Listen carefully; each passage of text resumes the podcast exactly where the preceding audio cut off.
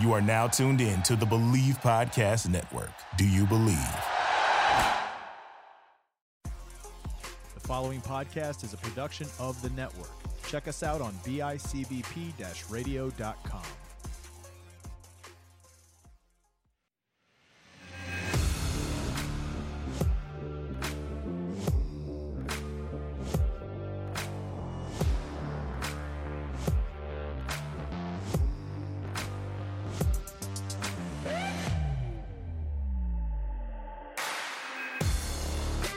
Welcome to the Herd and 10 podcast. Here's your host, Jake Fortinsky.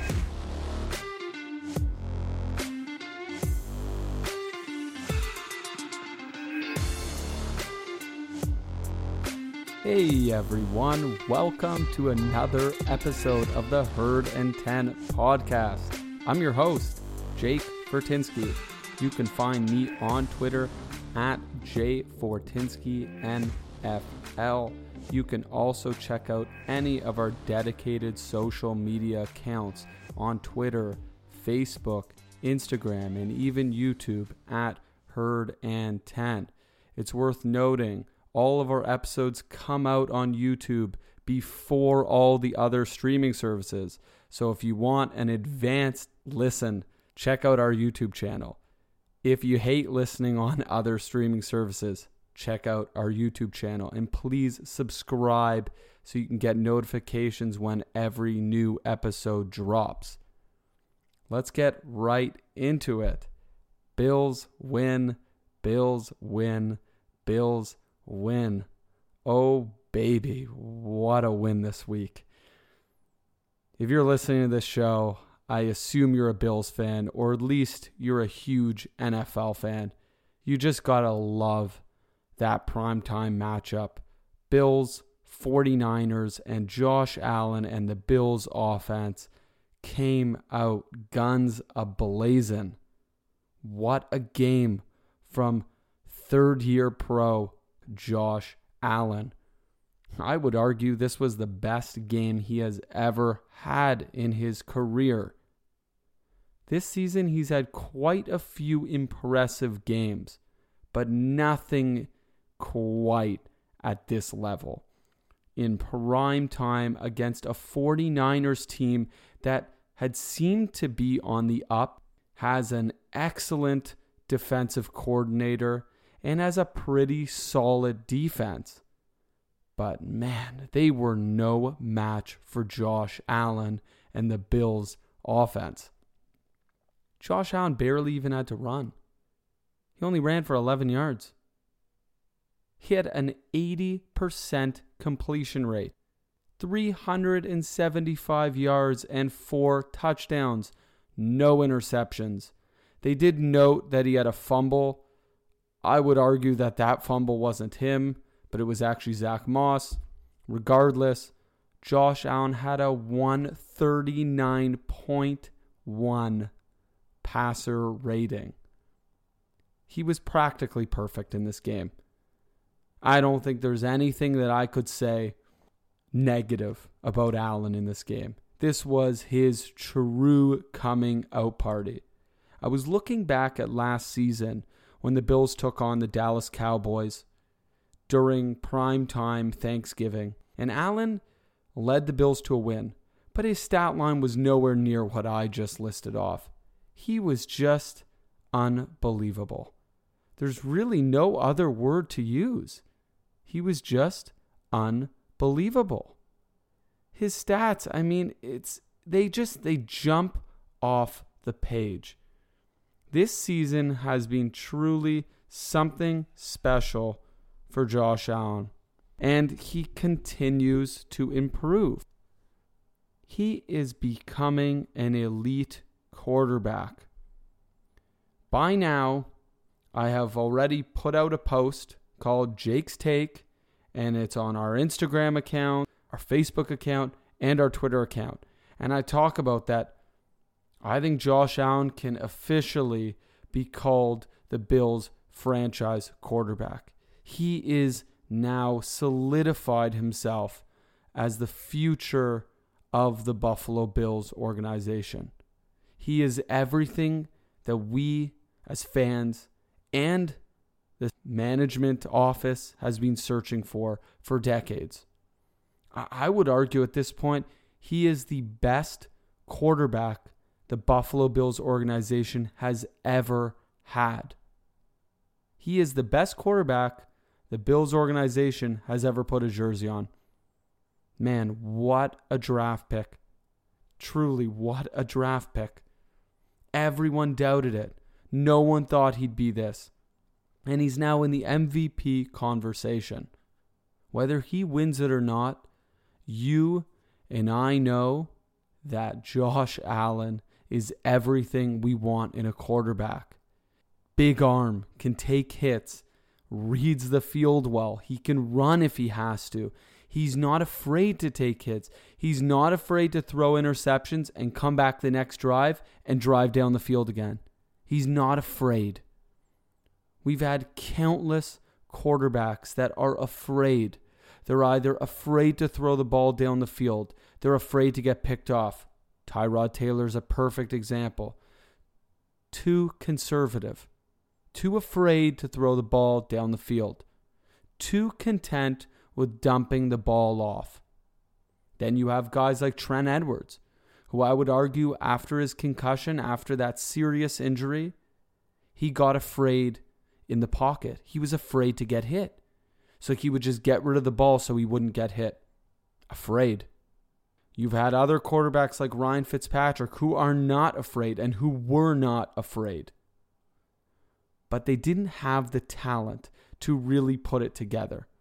It seems like Josh Allen has the best of both worlds. He's got that willingness to push the ball down the field like Ryan Fitzpatrick, and he has that understanding of defenses like players like Aaron Rodgers. And he's got this talent. He's got that raw talent like a guy like Russell Wilson or even Patrick Mahomes. He seems to have it all there. There is something special about this guy. It's not just about what he does on the field. It's about what he does off the field. It's about what he says on and off the field. The control he has in the huddle, the control he has when he comes to the line. Just watch his pre snap. He's calling audibles. He's noting who's the mic, which, I mean, every quarterback should be able to do, but he's reading the defense he is noting down what the coverage is and where he's going to go before he's even snapped the ball. He's really using pre snap reads to figure out what he needs to do once the ball is snapped. And that is something the Bills have not seen in many years. I have not personally seen that in many, many years. I don't care who's playing running back. I don't care who's on the offense if we have Josh Allen, I think we have a chance. Doesn't matter about the defense, doesn't matter about the receivers. If Josh Allen's in the game, the Bills have a chance. That's not to say those other pieces aren't important. The Bills' defense still matters, and they're continuing to improve. We saw that again against the 49ers. They looked better. They handled the run game a little bit better. They certainly handled the pass game better. They're getting turnovers. They're picking the ball off now. They weren't doing those things earlier on in the season. But if we have Josh Allen, we will always have a chance to win. Like any team, all phases have to work, but if you have him, you got a real shot to win every game. And that means you got a real shot to go through and win in the playoffs. I'm not about to call the Bills a Super Bowl contender. In some of our later parts of the episode, I have some guests on who may feel that they are a contender, and I think that they're close, but I'm not ready to call them a true Super Bowl contender yet because I don't think everything else is complete. I think they have a chance in every game but I wouldn't be betting my money that they're for sure going to make the Super Bowl or win the Super Bowl. It's certainly possible. Josh Allen has proven that he can do it regularly, week in, week out. He's had some bad weeks, but generally speaking, he has shown that he can show up every single week and always give the Bills an opportunity to win. There's a reason the Bills are 9 and 3 and I should mention leading the AFC East. Yes, it's a tight race, but the Bills are leading. The Bills are currently first place in their division. How can I complain? I'm thrilled. You should be thrilled too. This is a great place to be in. I could really get used to this feeling. I want to talk a little bit about this upcoming matchup because the Bills have a wild battle coming up. They have another primetime game. That's right. The Buffalo Bills are getting national attention. They're getting national games. They're being put in the spotlight. Prime time, baby. They got to play against the 49ers on a Monday night, and now we get to wait all day for Sunday night when the Bills take on the Pittsburgh Steelers. This is a monster game. You're getting the Steelers who have been stumbling a little. They lost, surprisingly, to the Washington football team, and now they're coming against the Bills. And the Bills have a real chance to win this game. A couple weeks ago, I would have said no way the Bills could win. Now, completely different story. I think the Bills have a real shot to win this game. I want to go through what the Bills need to do to win this game and what they would need to do to lose this game. Because this game is an interesting one. It could go either way. The Bills, as we know, have become a great team. But we also know the Pittsburgh Steelers are arguably the best team in the NFL right now. It's them and Kansas City. Before I start this segment for weekly wins and lazy losses, I just want to say that this segment is brought to you by Manscaped, who is the best in men's below the waist grooming. But they now also offer products for other parts of your body. I want to tell you a little bit about Manscaped's latest product, the new Weed Whacker ear and nose hair trimmer, which uses the same skin safe technology when you're trimming those delicate nose hairs of yours.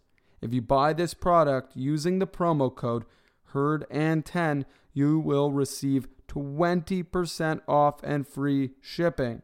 So please visit manscaped.com and when you purchase an item and hit checkout, include the promo code HERD and 10. That's H E R D A N D T E N and you'll get 20% off and free shipping for your entire order. So get the new weed whacker and or the lawnmower 3.0 and make your balls a priority this fall. Let's start with weekly wins. In this game, I got one weekly win. You got to let Josh Allen cook. I just spent a few minutes talking about how impressive he has been. Forget about the run game. it's funny. This whole season, I talked about balance, balance in the offense, run the ball well. But honestly, I think at this point, it's becoming pretty apparent that we're not going to be able to run the ball successfully or at least consistently. And we're going to have to rely on Josh Allen's arm. And I think this is another game where we're going to have to do that. I'm not saying don't run the ball. Start maybe. Try to have some balance at the beginning. But if the run game isn't working, you better give up on it and just let Josh Allen cook. Because if you do that, I think you could win this game. I really think the Bills can win this game. If Allen comes out and has another impressive performance like he did against the 49ers, the Bills can certainly win this game. It's going to be tough, but it's definitely a winnable game for lazy losses. The Pittsburgh Steelers offense has changed dramatically in the last couple of years. The Steelers and Ben Roethlisberger have always been a vertical offense, a vertical passing offense, giving Roethlisberger time to chuck the ball down the field. He's got a big arm, but it's obviously not quite what it used to be. And this offense has now changed. They're starting to make quick plays. Roethlisberger is focused on getting the ball out fast. So I don't necessarily think blitzing is the way to go. I think if the Bills blitz too much and try too hard to get quick pressure, I think they could get burned because I could see Roethlisberger successfully getting the ball out quickly and them then taking advantage of our cornerbacks, our linebackers, etc. I think they need to play press coverage. I do think they need to play tight on the outside receivers and force Roethlisberger to throw it quickly, but throw it into tight windows. So I think the Bills could lose this game if they do one of two things or both of them. One, they send too many blitz packages and therefore don't have anyone in coverage. Or two, don't play press coverage and make it too easy for Roethlisberger to hit receivers one to two yards down the field. Because that's really the Steelers' bread and butter, or it has been this season. So the Bills really would need to play press coverage and force Roethlisberger to either try to beat you deep with an arm that he doesn't have anymore, or force him to throw into tight press coverage. I think the Bills could win if they do that before we go to break, I gotta just tell you who the guests are gonna be. We have some exciting guests on today. We're gonna have on Sports Illustrated's senior writer, Greg Bishop. Greg is a great guy. Love talking to him. I've had many chats with him and finally got him on the show. Such a nice guy. Although he's not a Bills fan, he certainly sounds like a Bills fan. He's really confident in the Bills, and it's so nice to hear that from a national sports writer like Greg. Stay tuned because in a few moments we will be having on Greg Bishop from Sports Illustrated. And later on the show, we're going to have on Dan Fetes. We've had Dan on before.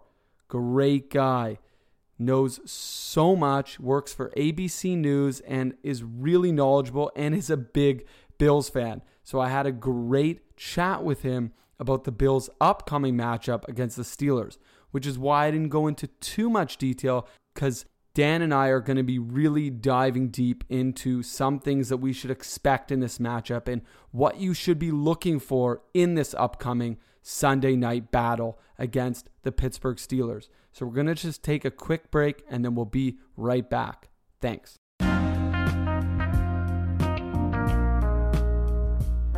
Hello, fellow sports fans. We have an exciting product to bring to you today. It's called The Drive. It's a really exciting game. It's specific to football and I actually have the founder on to talk a little bit more about what this game is and why it was created and why you should play it. So I'll start with the founder, who is Dan. And so, Dan, how did you actually come up with this game? Hey, thanks a lot, Jake, and uh, thanks a lot for having me. It's been a long history of uh, being a uh, very avid sports fan, watching all sports, and wanting to have action on whether it be uh, a basketball game, a football game, a baseball game. But everyone seems to be a bigger fan when they have a little money running in their favor, or at least during the game. And so, what I developed was a card game where when you're sitting around at home and you're watching a football game, I developed some cards that you can now deal out like a poker game and everyone antes into a cup and you can choose whether you're going to play for a dollar a drive or five dollars or ten dollars a drive but it's a really fun way to watch the game with between three and ten people and you get a card at the beginning of the drive and you watch the game and whatever happens on the drive if you're holding that card you're the winner of all the money. So it's a lot of fun. It's like poker watching a football game. It sounds like an incredible product. I know I'm going to be using this, especially when I can play with my friends or my family. It's really cool because it essentially provides that excitement in every single drive. It brings that gambling thrill in every single drive. So, for those of you who are interested, go to playthedrive.com. That's the best way to find it. It should also be noted that this is actually created by Stadium Games, and they're going to be coming out with some new incredible products. Dan, maybe you want to mention a couple of those so that our listeners know that this isn't just for football. You have games for all sorts of sports. Yeah, thanks again. That it all goes back to everyone wanting to not only see the game, but to have some action. Going to a baseball game, finish a, a soda or a beer, you put dollar in the cup, and if the batter hits a home run, everyone gets the money in the cup. Well, that's the kind of little backyard game that I've been playing with my friends all along. And I went ahead and I developed uh, the drive. It's a social game, and everyone likes taking money from their friends and relatives, especially if you don't have to make a prediction. And Jake, I'll just mention this one of my relatives, she apologized profusely that she's never watched football before and she doesn't know the rules. Well, all we do is deal the cards.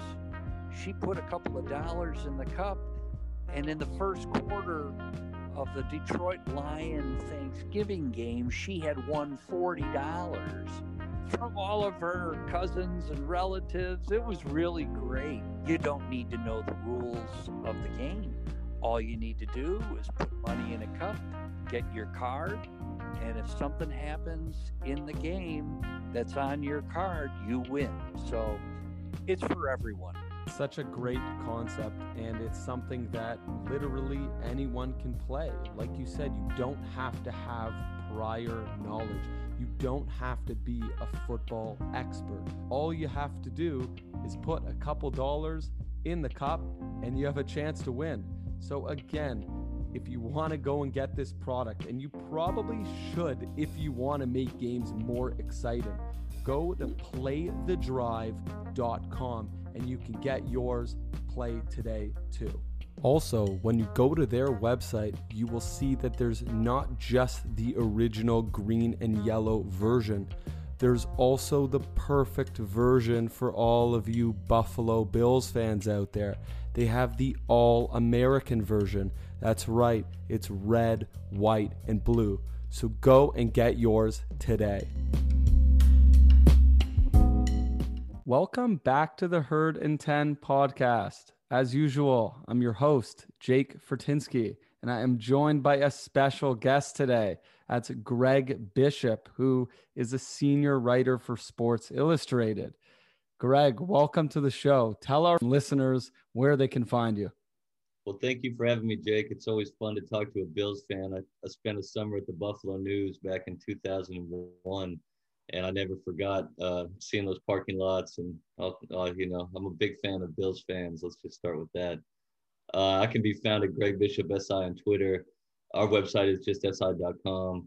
Uh, we'll definitely be covering the playoffs, and it definitely seems like that will mean more Bills coverage for everybody because I like them as a team with a good chance to go pretty deep into January. So, you know, anybody wants to check anything out, that's where to find it. Awesome. Awesome. Look, so happy to have you on. I want to get your take on the Bills' huge win the other night against the San Francisco 49ers. The Bills were not a heavy favor coming in by any means. Coming on the road, I think there was some concerns there. The Bills have had some ups and downs this season but it appears like everything finally came together and it, it was a real big statement win in my opinion what's your take on the game greg and do you have any key takeaways from that matchup well i think what i would start with is i think that you're correct like to me this was a big win because it's a sort of a deceptive game right you're going across the country you got to travel the world's in chaos and you're going to play, you know, Kyle Shanahan and Robert Saleh, who in my mind are two of the best schematic guys in the NFL. Now their defense has been banged up this year. They obviously lost some players this offseason. But there's a reason that people are talking about Robert Saleh as being the best coach to fill the Lions vacancy in Detroit. You know, this is a team that I thought maybe could scheme the Bills a little bit, take away, say, you know, um, take away uh, Diggs or maybe limit Beasley. And instead, what we saw was I mean, Josh Allen in that offense and Brian Daboll, they just carved them up. So I don't think you can understate sort of the importance of that win. That would be my main takeaway. You know, the Bills look like a force that to be reckoned with in the playoffs. I think it's legitimate to think they could at least be playing the Chiefs or the Steelers or both deep in January. I think pretty clearly those three teams stand above the rest of the AFC, and pretty clearly the AFC stands above the NFC. So I mean, you're talking about like this is a team that could win the Super Bowl. That's what the, that's what it said to me last night. Would I pick them? Not necessarily, but the fact that we're talking about that, this is the Buffalo Bills, man. You know, and like we're talking about they they could win the Super Bowl this season. Like I truly believe that, which would lead to my second takeaway. Well, second and third, really, I just think that they've they've built everything right. You know, this is a team that added weapons for Josh Allen as he improved his own game. You know, Cole Beasley was on fire against the 49ers. I mean, I thought he was going to Tyreek Hill 230 yards at halftime, it kind of seemed like. But you see that just the impact a guy like that can make, the impact that Diggs has had, the impact that these offensive linemen have made. And so I think you got to credit Sean McDermott with knowing what he wanted. I think you got to credit Brandon Beane with being in lockstep with his coach and delivering a roster that maximizes Allen's talents. And I think you got to credit Allen with really working at becoming the best version of a, of a quarterback that he can be. And I think what you saw, like you alluded to this in your question, is that this is a team that's putting it all together. And sometimes that's all it takes to win the whole thing. You know, get on the right run. We've seen six teams even just you get hot at the right time. You got enough pieces. It just sort of comes together. They've had points where they didn't look like that necessarily this season, but to do it now with only a few weeks left, I think that to me it bodes well in terms of like this is a team to be reckoned with. That that seems like an obvious thing to me at this point in the year. So let's talk specifically about who was phenomenal. You obviously mentioned Stefon Diggs and Cole Beasley really had impressive games. And especially against a team that a lot of people didn't expect that from. The Bills were also missing one of their top receivers in John Brown, and sometimes that has impacted their offense and their ability to throw the ball effectively. But it seems like Diggs and Beasley were constantly open, and if they weren't open, Mr. Josh Allen was finding them, and he was just putting it everywhere it needs to be. He was getting it just over linebackers' arms. I mean, just the, the ball placement is unbelievable. And it's something that for so long has been his biggest issue, Allen's accuracy. But it seems like that issue might be gone. So at this point, is it fair to call Josh Allen elite? Is he in that elite level yet, or is he moving towards it? He's obviously still young. This is his first truly impressive season. For you, as the expert and as a non Bills fan, do you see Josh Allen as an elite quarterback in the NFL? Yeah, I would I would draw a distinction there. Uh, is he elite? The answer is you know absolutely. I think that there's no doubt that his skill set, the size, the speed, you know, at six five, the way he throws the ball, the improvements he's made in terms of accuracy, you know, the way he can command a game now, how he couldn't in his rookie or second seasons, you know, definitely elite. Consistently elite, I think, is the question that's still going to dog him a little. And we even saw points this season where maybe he didn't have a game like the one he had against the 49ers, but he's put together a consistently very good, if not great year and to me, he should be on the fringe of MVP consideration. You know, this is a team that's uh, contending for the Super Bowl. He's far and away been their best player, and I think that we should be looking at him. If he doesn't throw the ball like Aaron Rodgers, he's not this sort of like uh, passing savant like Patrick Mahomes. But like, let's be honest, like they're not sitting in this position if he hasn't played the way he's played. So I buy that. And I think what, what really was showcased against the 49ers that sort of bolsters that notion is that you know, this is a team I think without John Brown that has had trouble sometimes getting guys open. I mean, his speed is such a differentiator that I think he opens things for Beasley and for Diggs in ways that are pretty obvious. But they did it last night without, you know, when I wrote about Josh for SI for the magazine a couple months ago, I wrote a lot about, you know, how exciting he can be in this beautiful face mask penalty and these sort of moments of abject terror combined with poetic grace and how you never really knew, but that wasn't the case against the 49ers. Like he legitimately carved them up. You know, that was a elite quarterback doing elite things. It could have been Rodgers, you know, it wasn't like we saw the Josh Allen who's like, you know, you know, rumbling into the bar ready to fight somebody. Last night we saw the surgeon. And I think that speaks to his development and the team they put around him. And I just love the way the pieces fit together. Like Diggs is one of the best deep ball receivers in football, besides being, you know, incredibly fast. Like I think that that helps a quarterback who scrambles around a lot and can extend plays. You know, Beasley's shifty, and if he's got space to operate, even especially when Brown's there, you know, that's a great guy to have sort of over the middle as like an outlet. We saw that over and over again against the 49ers. Mm-hmm. I also think the Bills are just fast. They got a fast quarterback. They have fast receivers. The running backs, like Devin Singletary, is a fast player. Team speed is something the 49ers used to go all the way to the Super Bowl last season. And yesterday, it got flipped right on top of them. Or I mean, on Sunday. I mean, on Monday. Sorry. And so, to me, like, I think that people say system quarterback in a derogatory sense. I personally think every elite quarterback is a system quarterback. They're all products of a system that they're in and they all enhance it. But it matters like who are you playing with? What is your scheme? And have people figured you out yet? Like that to me is when you get a lead. Like, can you beat teams even when they know what you're to do? And the Bills check every box there. You know, they scheme well, they have talented players, they fit together well, and their quarterback can win them games. This isn't a matter of like, will he not lose it? This is like Josh Allen wins football games for the Buffalo Bills. And that's elite to me. Yeah, I like that answer. I think that it definitely differentiates what Allen was and what he is now, and also what he needs to become if he wants to be, like you said, consistently elite. I like that because we have seen some games like the game against the 49ers where, as you said, he carved up their defense. He looked incredible. He really didn't make a mistake. He was essentially perfect. But we've seen other games like the two weeks prior where he had some boneheaded plays that you just hate to see and you just don't tend to see from guys like Aaron Rodgers, Drew Brees, uh, Tom Brady in his earlier stages.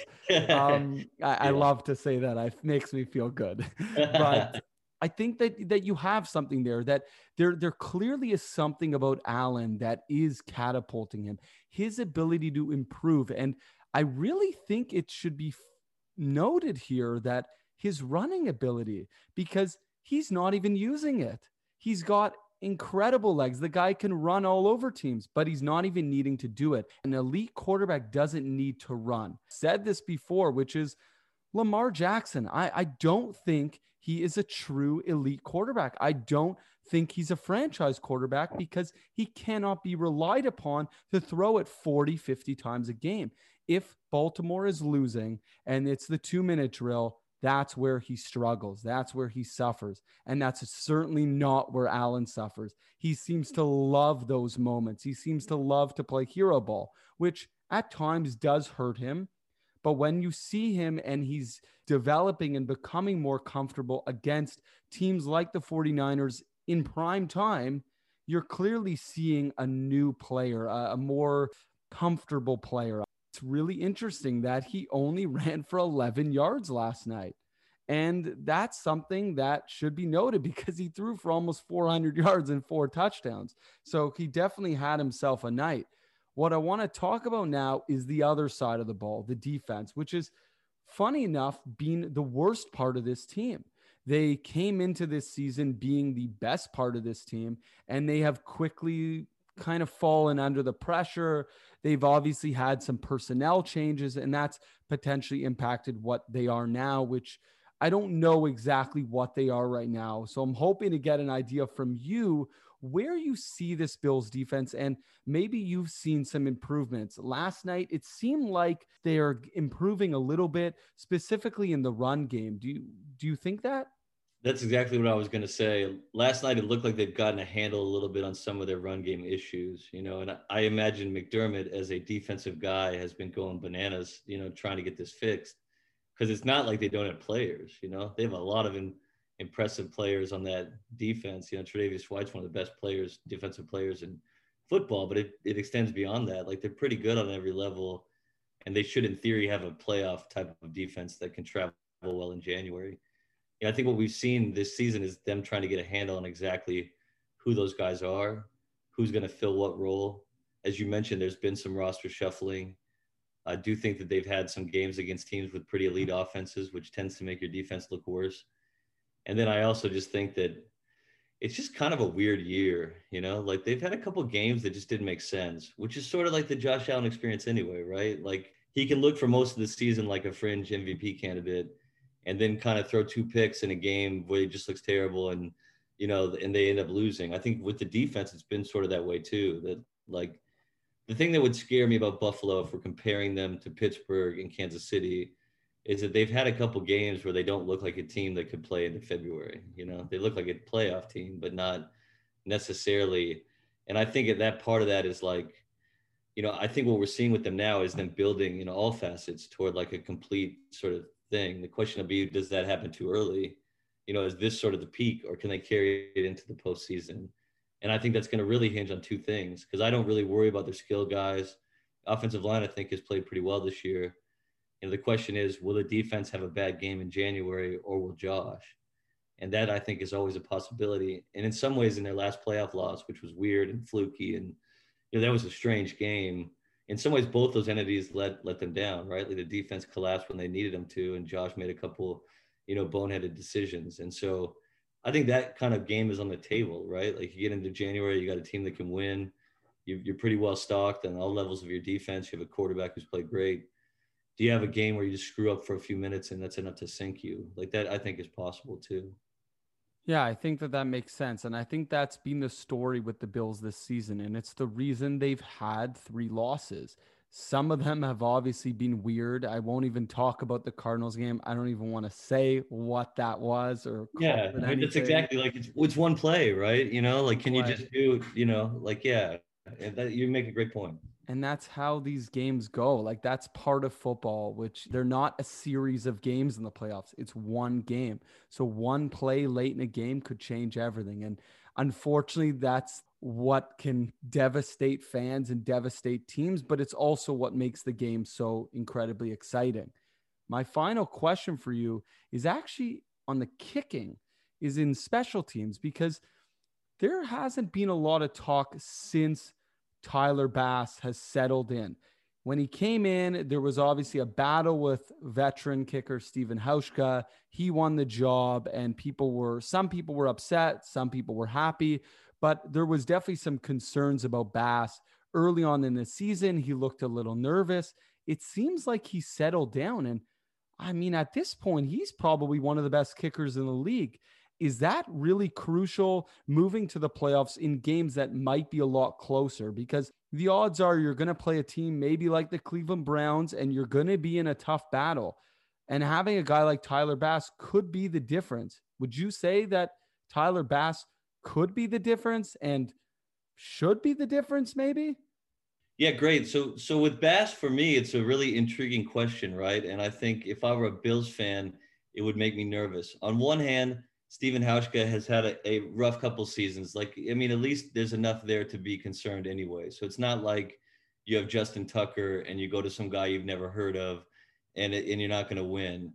That said, like, I think Bastards looked really good, you know? So then there's part of you that thinks maybe that's the right decision and kicking in some ways is mental and just being in the right zone and having sort of a good run. I think we've seen that from him recently. He looks like a legitimate NFL kicker. But just as a baseline level, I think I would feel concerned or nervous about having a kicker with that little experience on a team that's this close to going deep. So I think you can feel every which way about it. Like on one hand, it's great he's making field goals. On another, it seems good that they've fixed this part of their roster as they've fixed other things. But if I'm thinking like, you know, in Kansas City, January 29th, 35 35, two seconds left, I think I would be really nervous to have him kick. And that doesn't mean he's not capable or that he won't make the kick and make me look like an idiot because that happens pretty frequently anyway. But I do think that you have a team here that's really well built, and that would be one place I would, you know, maybe it's not a concern, but like it just kind of is what it is. It's a young kicker without a lot of experience. Yeah, it's it's a good point because this team is supposed to go to the playoffs and ideally maybe win a game or two in the playoffs. And it would be a real shame for your kicker to be the issue. And I've said this in the past, but kickers are more important than people realize. Unfortunately, with a rookie kicker, sometimes there's some inconsistencies there. I guess you hope that he's gotten those out early on this season, but it's true. The guy's never been to an NFL playoff game. So he may be more nervous when he's kicking with two seconds left in a game. You hope that our offense does enough that we're not in that situation, but it's certainly a point, And that's why I brought it up because he is a rookie kicker and he's having a really good rookie season, but he's still just a rookie. It's interesting to just look at what he could be for this team and Hopefully, he doesn't or need to be that key piece in the playoffs. Hopefully, it doesn't go to that, but I guess you just never know. Is it is it fair to bring this up? But like, imagine if you're a Bills fan, right? Like, I hate to salt in the wound there, but like, good God, could they survive another? You don't deserve that, you know. You don't oh, deserve another, kick, another kick, wide kick, right. Yeah, yeah, it's it would be very tough, and it would just suck because you don't want to lose on that. If you lose because you get blown out or um, an interception or something, it's still bad, but it doesn't feel as bad as a missed kick. A missed kick just seems so simple and yeah. it would just really be awful to lose on that. But look, the, the good thing is the Bills are 9 and 3. They're leading the AFC East now. It's only by one game. Surprisingly, the Dolphins are right behind them and what's amazing about this is the final week of the season, the Bills are taking on the Dolphins. That could be a crucial game. Greg, I really appreciate you coming on. Great to have you on. Great to have a non Bills fan, but a sports expert come on and talk about the Bills in such a positive way. I really appreciate it. I think our listeners will appreciate it. Again, if you want to check out Greg, please go check him out on Twitter at Greg Bishop SI or check him out. Just go to sportsillustrated.com, si.com. You can check out some of his pieces. Like he said, he's done some stuff on the Bills. He's done a piece on Josh Allen. So definitely worth a read. Thank you so much, Greg, for coming on. Well, thank you for having me, Jake. I do the Super Bowl cover every year. So those are my Super Bowl covers. I've done the last six. And uh, I love dealing with Josh and the Bills. So I would not be sad at all to write that one in a couple months here. So that would be quite amazing. Hey, Bills Mafia. This has been a crazy year with a lot of changes. Good changes, like the New England Patriots not sitting at the top of the AFC East. But this year has certainly brought some challenges and has made it harder for us all to connect with our fellow sports fans. If you are a big sports fan like me, then you need to join this new sports fan community called Playing the Field. Playing the Field has developed a dating and community app centered around our sports fan lifestyle. It is a great sports focused interface from their profile trading cards in your favorite team's colors down to their bubblegum in app currency.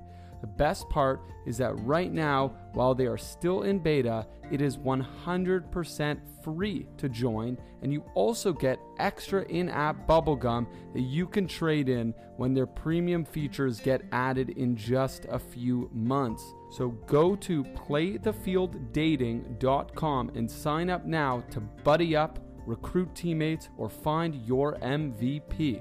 Also, be sure to check out their podcast the fan experience, where they interview sports fans just like you and me and let them share their fan experiences. The fan experience is live Tuesdays and Thursdays at 9 p.m. Eastern Standard Time on YouTube, Twitter, and Facebook. Or you can catch the replays on Spotify, Google Podcasts, and Apple Podcasts. You can have a team without a mate. Go and find one now at playthefielddating.com. Welcome back to the Herd and 10 podcast. We have an exciting guest who's previously been on the show, Dan Fetes from 13 Wham, which is part of ABC News. Dan, how's it going? Good, man. Happy to be back, especially after that game. Yeah, no, what a what a game. Honestly, it's it's truly amazing. I know we were just chatting a little bit before just how our Bills defense and offense showed up, played physically in that game. I think you were saying you were kind of surprised that they were able to to do that and really match themselves up really nicely yeah. with a tough 49ers team. Yeah, and I, and I think it's so important not who you play, but more of when you play them. If they would have played the 49ers earlier this season, the Niners probably would have ran the ball right down the Bills' throat. But right now, the way this defense has adjusted, the way that AJ Klein has come into his own, which is something I never thought I would say earlier this year, the way Tremaine Edmunds looks healthier, the way this front line is really, it's coming into its own. Harrison Phillips played a little bit better. Ed Oliver had a couple more pressures. Like th- this front seven is starting to play not exactly like their 2019 form, but they're starting to at least hold their own. AJ Epenesa is getting more reps. Like, like you're starting to see this defense get their swagger back and confidence. Micah Hyde said it last year. I thought it was the best thing ever. He said confidence is a hell of a drug. And this defense, look, I think defenses across the board have taken a step back because of no crowd and, and, and all of those things. So I, you're not going to see teams shut out, pitch shutouts as much anymore. But this Bills defense is starting to regain a little bit of that look that they had last year. It's not going to be the same. Levi Wallace got picked apart, but in this instance, I liked the Bills going into Monday night because I thought the way the defense was playing aggressive again. that's what I saw. I saw timidness early on in the season. AJ Klein looked slow. Tremaine Edmunds looked slow. They looked fast and aggressive and played downhill. The fourth down stop on the goal line is a prime example of, of what this defense can do. And it reminded me a little bit of the goal line stand they had last year against Cleveland, where it was just insane stops one after another another. So starting to see glimpses that this defense is returning to their caliber of play. Yeah, it's nice to see that finally it's happening, and it seems like it's happening at the right time. Last season, the Bills kind of stumbled in to the playoffs, losing, I believe, three of their last four games. Hopefully, that's not going to be the case this season. Mm-hmm. We can clearly see that they're on a roll now. They seem to be getting better. The offense obviously is humming with Josh Allen at the helm. And the defense is really starting to step up. You mentioned Tremaine Edmunds. He had a slow start to the season. He had his shoulder injury, but he seems to be coming right. into full form. And it seems like this is happening right in preparation for the Bills' Sunday night matchup against the Steelers. Well, it's so funny you mentioned that, Jake. Uh, last week or two weeks ago, after they played well against the 49 or uh, well against Seattle, uh, Kim Jones was on the conference call with Leslie Frazier and kind of asked him, like, hey, is this defense starting to look like the defense that you're expecting? And he was like, we're getting there. And especially all of the fans, even the media, early on in the season, we wanted to slam this panic button of like, what is wrong with this Bills defense? You know, I was talking to you, maybe there's too much film out on them. Maybe there, maybe there's too much continuity. Maybe teams are starting to adjust them. And this Bills defense – McDermott and Frazier always kind of stayed the course. They always kind of were like, hey, like we got some pieces that are working. Like we're trying to figure this out. We're trying to change some things. And I just thought it was kind of just hot air coming out of them. And now all of a sudden, Leslie Frazier got on the conference call last week and he was like, Hey guys, remember how I said that we were coming around? And he goes, December is when you want to start playing your best football. And he was like, Look what time it is. And he's like, This is when you want to start playing your best. And McDermott, they've been saying that all along. You don't want to peak too early this team now is, you know, starting to get that swagger back, starting to get that chip on their shoulder, and really starting to understand one another, this system. AJ Klein's the big piece. I never thought I, I wanted to get him out of you know, get him out and get anybody else in as much as the next person. But when he talked to him, and obviously he had a defensive player of the week, he started to say that he had been used to playing middle linebacker and had to adjust to playing outside linebacker. And it was just like, yeah, now I'm not, I get it more. I can be more aggressive. I'm not, I'm not having to think. I'm just reacting. And that was some of the problems I think we've seen with Tremaine Edmunds at time, not reacting well. So it, it was a great adjustment to see. And like you said, Jake, th- th- this defense is starting to peak or at least play their best this last half of the season they're also getting healthy too, which is something. The mm-hmm. Bills have really been plagued by injuries throughout the season. Finally, Matt Milano's back and looks like he's ready to go. With all that, it seems like you said they're not thinking, they're finally playing. They're yeah. rolling, they're just playing football. And they definitely understand the scheme well. But obviously, with some new players, they needed to learn and catch up to some of the other players that have already been in the system for a few years. So just to jump into this next game, the Bills have a big one. They got the Steelers coming to town. It's a Sunday night primetime game, another chance for Josh Allen and the Bills to show up and show out in front of the entire nation. What are you most excited about for this upcoming match? Uh, I think it's so many people had so much high expectations and, and, rightfully so, a lot of respect for the 49ers physicality. They were a top 10 defense. What were the Bills going to be able to do against it, the offense wise? And Josh Allen, it wasn't necessarily his coming out party. I think his coming out party was against Dallas in, on Thanksgiving last year when the nation finally got to realize, like, wow, this guy is he's good. He's he's exciting. I think this was another step for Josh to say, like, hey, I'm I'm on the cusp of a top 10 quarterback. I'm on the cusp of being in that next category after some, you know, some big names, the Rodgers, the, the Wilsons, you know, he, he's already beat Russell Wilson this year. He lost on one play to Kyler Murray. Like he's, he's starting to do that. I'm also excited just to see, like I said, I think you're going to see another physical game. And I've loved it when the Bills have been, dare I say, collegey offense where, where it's kind of finesse. It's a little bit of trickery. It's a little bit of this. The Bills show that they, you know, they can dirty it up because that's what I think teams want to do. I think they want the Steelers, especially, they're going to want to ugly these games up. And I think the Bills were able to handle that and kind of put their footprint on the game, their identity of, of what they wanted to do. And their identity is the ball in Josh Allen's hands. Like, like there's just there's just no way of getting around it. They're never going to be that good of a team that's running the ball. They're just not. Their offensive line is, for whatever reason, I don't understand it. Brian Daboll doesn't understand it. Sean McDermott doesn't understand it it's not for lack of trying. Brian Daboll says he's tried zone, he's tried uh, he's tried trap blocks, he's tried you know sprints, he's tried power. It's just not working. And getting in second and twelve has been so detrimental. And when this offense can control the pace of play and control time of possession with this passing game, it reminds me of what the Patriots have done for years. Like, yeah, they can run the ball, but Tom Brady can throw the ball seven times, keep the clock rolling because these slants, these crossing routes they're pretty much like handoffs. You're just getting guys in space. So so it's interesting to see that. I don't think this Steelers team is very good. Like that's that's not a hot take from me. Their best wins probably against the Browns earlier in the season. You know, they squeaked by Dallas. They beat a Jacksonville team with you and me at quarterback. Like I, I just and I know out of Pittsburgh, they have been talking about you know not getting the respect that they want and but t- Mike Tomlin has has challenged them time and time again and they said like we got to play better. Like that was a terrible, that was a JV performance, and then they go out and lose at home. Like like they are not a that great of a team. I would have liked the Bills to be the one to try and hand them their first loss, but this is a game where I think they are the better team. I, I, I think that, and again, kind of setting the standard. And and last year when the Bills beat them in Pittsburgh on Sunday night, they played Duck Hodges. So so you're going to get a step up. Um, and, and I think that, that this is a like you said, prime time. Josh seems to love it. This team will say they don't care. They will say it's business as usual, but it's not. Um, you know, after the game, the Bills were underdogs in San Francisco to a five and six Niners team led by Nick Mullens. They were underdogs. And then after the game, you started to see, you know, Dawson Knox tweeted, I didn't know we were underdogs. You knew you were underdogs. Like this team will say they, they don't listen to it. They know everything that's going on. So it's another opportunity on the national stage, like you said, to kind of prove that my wife even said it yesterday or today. We're driving home and she goes, "The Bills are like good," and I was like, "Yeah, like like really good. Like like this is a team and and the expectation is raised. So when Josh throws for 157 yards, it's like, hey, what, what's going on?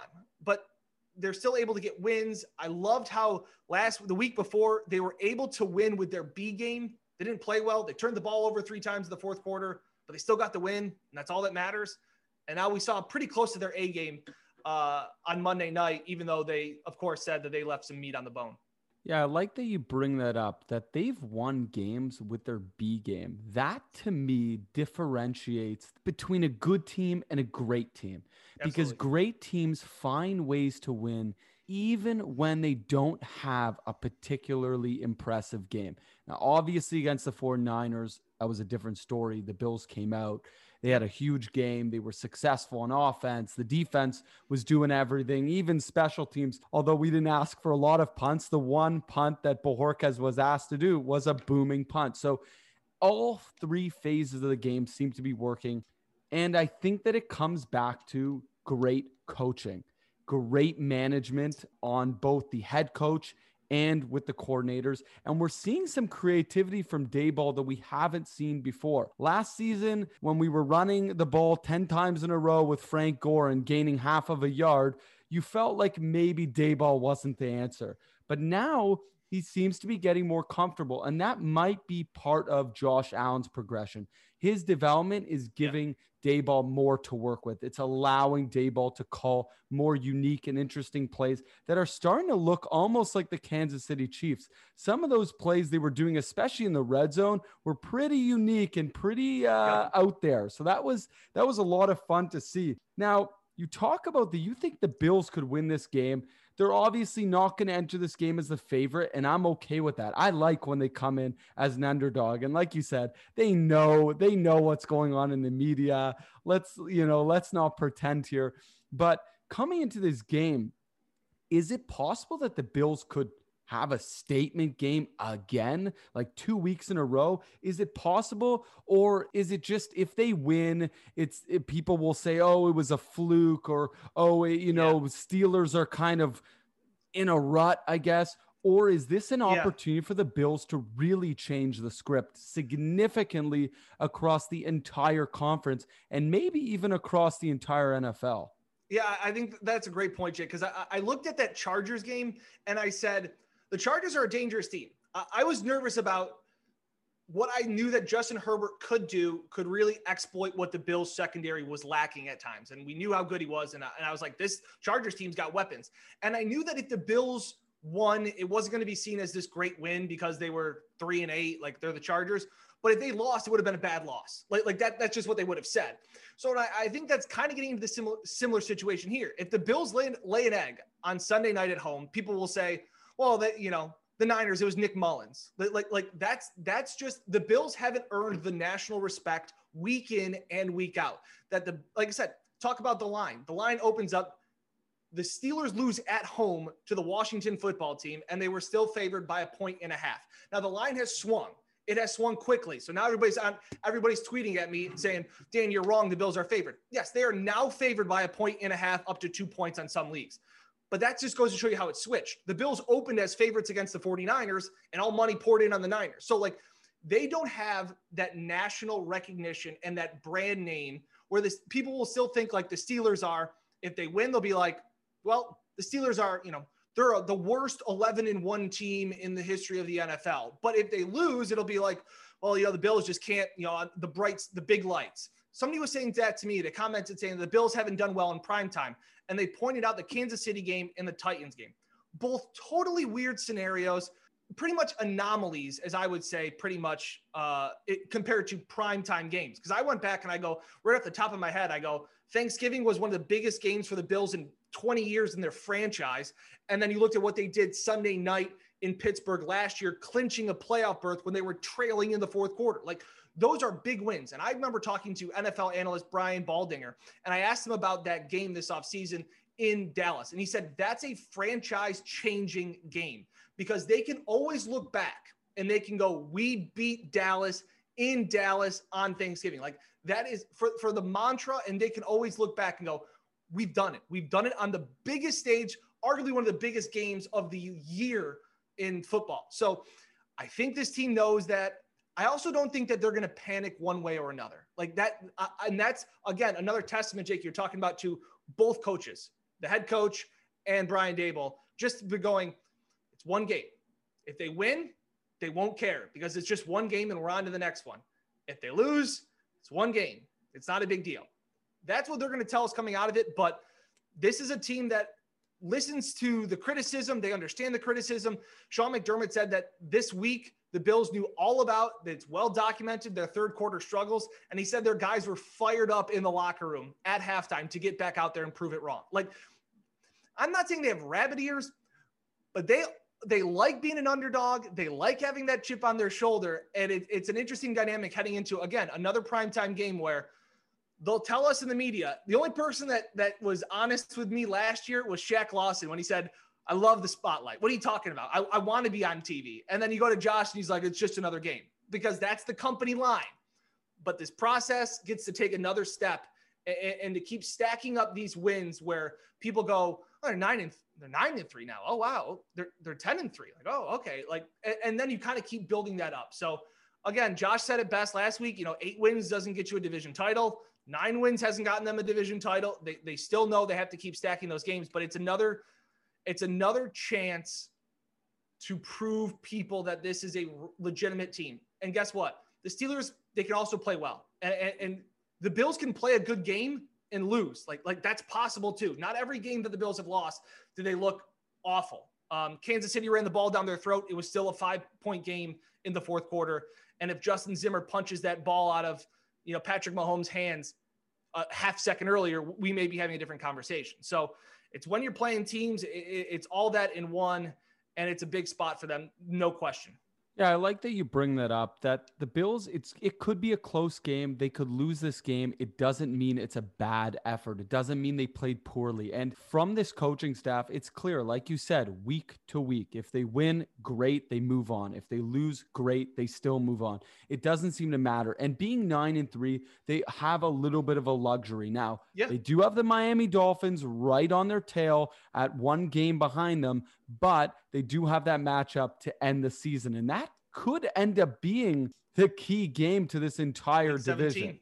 Yeah, I mean, we'll see was, what happens. Yeah. And it was interesting you say that, Jake. I just got off the Zoom calls with the coordinators and Brian Daboll, I asked him just because Josh Allen said he was in the zone on Monday night. He just looked so comfortable, probably the best he's looked this season, arguably his best game, just comfort wise, understanding everything, maybe of his career. Made some really good throws. And I asked Brian Daboll, like, as a play caller, like, do you get in the zone? Do you feel it when Josh is in the zone? He's like, yeah, you, you you feel it when Josh is in the zone and so on and so forth. But he also talked about how you can't just bottle up a game plan and then bring it to the next week and expect the same results. And, and, and it was interesting because the Bills' offense was flawless. They, they, they got turned over on downs on the, you know the opening drive. Zach Moss fumbled on the second drive. After that, they scored on six straight possessions, four of them being touchdowns, especially a two minute drill with like there was less than a minute left before halftime. They marched on the field, double dipped, was just beautiful. All of those things.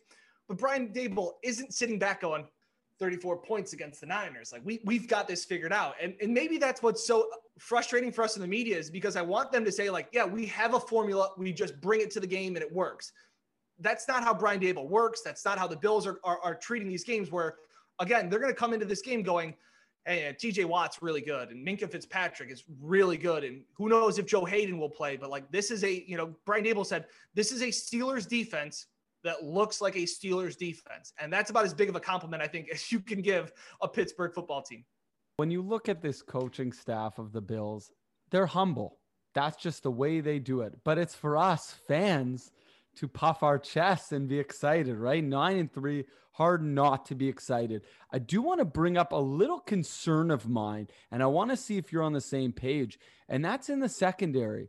Levi Wallace in this game, although the Bills won against the Niners, although their defense did look really steady, and Tre'Davious White seems to be getting back into form, we did see some concerns from Levi Wallace. He really got eaten up on Monday night. And I feel like there could be a problem there. Maybe we need to look at bringing Norman back, you know, and letting him play a few more snaps. Are you concerned at all with Levi Wallace, especially entering against a Steelers team that is loaded with talented yeah. receivers? Yeah, they're definitely going to want to spread the Bills out, go three, four, four wide at times, you know, let Ben kind of sit back and try and pick them apart. Yeah, I think Levi's always going to have this stigma, and it's probably a little bit unfair because he lines up alongside Trey White. I mean, the Niners didn't even look Trey White's way. And when they did, Trey picked it off. Like it was classic. I was like, man, I haven't even noticed Trey today. And all of a sudden it's like, oh, it's an interception. It's like, yeah, it's the first time they tried to throw at him. So and Leslie Frazier's acknowledged that too, that whoever lines up opposite of Trey is going to get picked on. Josh Norman, it was him in the Tennessee game. Like it, it just the way that things are, are working. I think that there could be a rotation of some kind. I think they will you know, mix in Josh Norman. I think they should mix in Dane Jackson, who again in limited time has played really well. Um, but I think they're going to need everybody, and and I don't know if it's as much as I thought Levi was in a couple of pos- the position a couple of good times. I hated that pass interference call on the opening drive. I thought that was an awful call. The one deep ball was great position. It was just a better throw and a better catch. Like that's where better offense beats better defense. So I, I, it's funny. It seems like we have these conversations about Levi Wallace like once every four weeks, and we go, I don't know if Levi Wallace is that good. And then he'll make a pick, he'll come up and make a tackle, and then everything kind of settles down, and then this bubbles back up because he is undrafted. He is out of Alabama, where like you, you just some of these things are always stigmas against Levi Wallace because if the Bills do get lit up in the secondary, it's probably going to be because of Levi.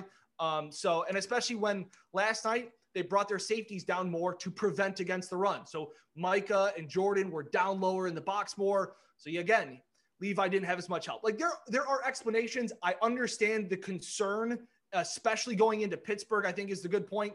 If they were going up against Miami, maybe I wouldn't have as much of a worry because I don't think that they're going to go big play on them as much. But the Steelers can go big play in a hurry. So I think this week the Steelers are also looking at the tape from the 49ers game, going, hey, I think we can go at 39. So the final question here, and and I love this one because this is really a big battle. Score prediction. Who's gonna win and what is the score gonna be, Dan? Look, to me, the number that I'm always looking for this Bills team to hit is 30. I, you know, when they hit 30, I, I, think that that's to me, it's that's the standard this year. I, I know that sounds crazy after last year where they averaged 17 points a game and really struggled to get anything going. I go back to that Chargers game. They fumbled the ball three times in four possessions. Josh Allen only threw for 157 yards. They had penalties that the, the, offense just didn't seem like it was going. And you look up at the end of the night and you go, oh, 27 points. The Bills scored 27 points three times last year. Like this is a new expectation. So I think that the, there are holes as well in the Steelers defense because of some of the injuries that they have now had with some of their guys that have gone out, Devin Bush, they, they've had some ACL injuries. I like the Bills 30 24, another high scoring game. That, that's been my numbers. I, I think 30 points is, is the sweet spot. Um, and I'll, I'll, I'll take them to win. I think they'll probably be a three point favorite by the time of kickoff. I would take the cover but I'll take the under, whatever the total is. I think it's like 48 right now. I think it could be an ugly game. I know I just predicted 30 points, but if the Bills do what they want to do, I think they'll want to try and keep the ball out of Ben's hands as well. I like that prediction because it's got the Bills to win, and I have the Bills to win as well. I, I think it's going to be super tight. I think it's probably going to come down to just a couple plays that mm-hmm. Allen gets over Roethlisberger in this game.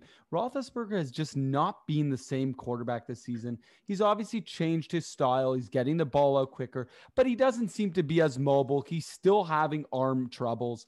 I think the Bills are going to win 31 to 30. I think it's going to be really tight, but I do see the Bills winning. I think they'll have that little bit of an edge, and I don't think it will be from the defense, but I do think the offense will have a slight edge in this one. Big advantage, too. Steelers playing their third game in a span of what is it, 13, 14 days? Like yeah. it, it's crazy. So, so again, you're going to get a, a beat up team who just played. Another thing, too, there's some interesting stats out there that teams after they play the Chicago Bears, they are winless against the spread. It, it, it's part of it is almost like you're lulled into a false sense of security, possibly playing the Bears. But the Bears' defense is really physical, so they, they the the odds makers also think, you know, you play a real physical game, it, it taxes you going into the next week.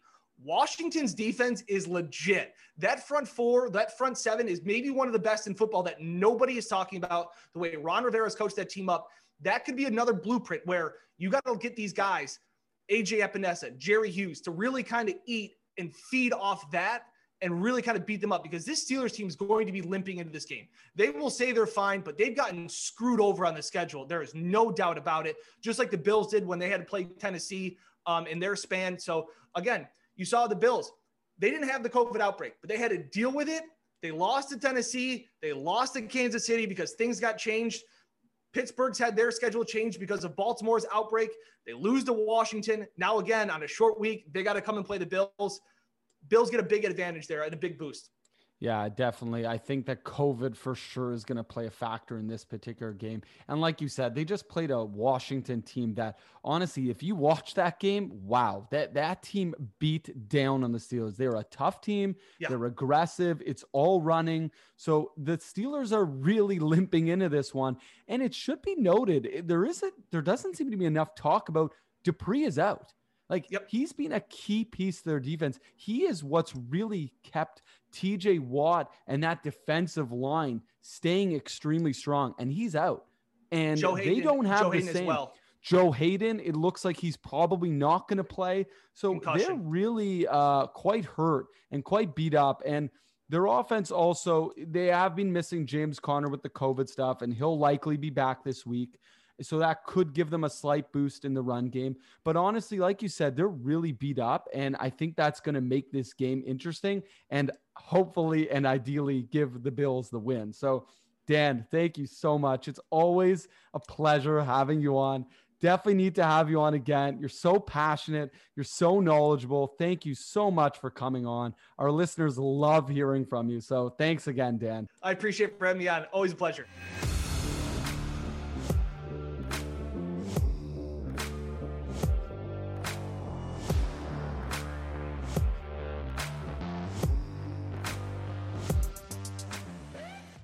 Hey, it's Joel Williamson, host of that Nerd Dad podcast.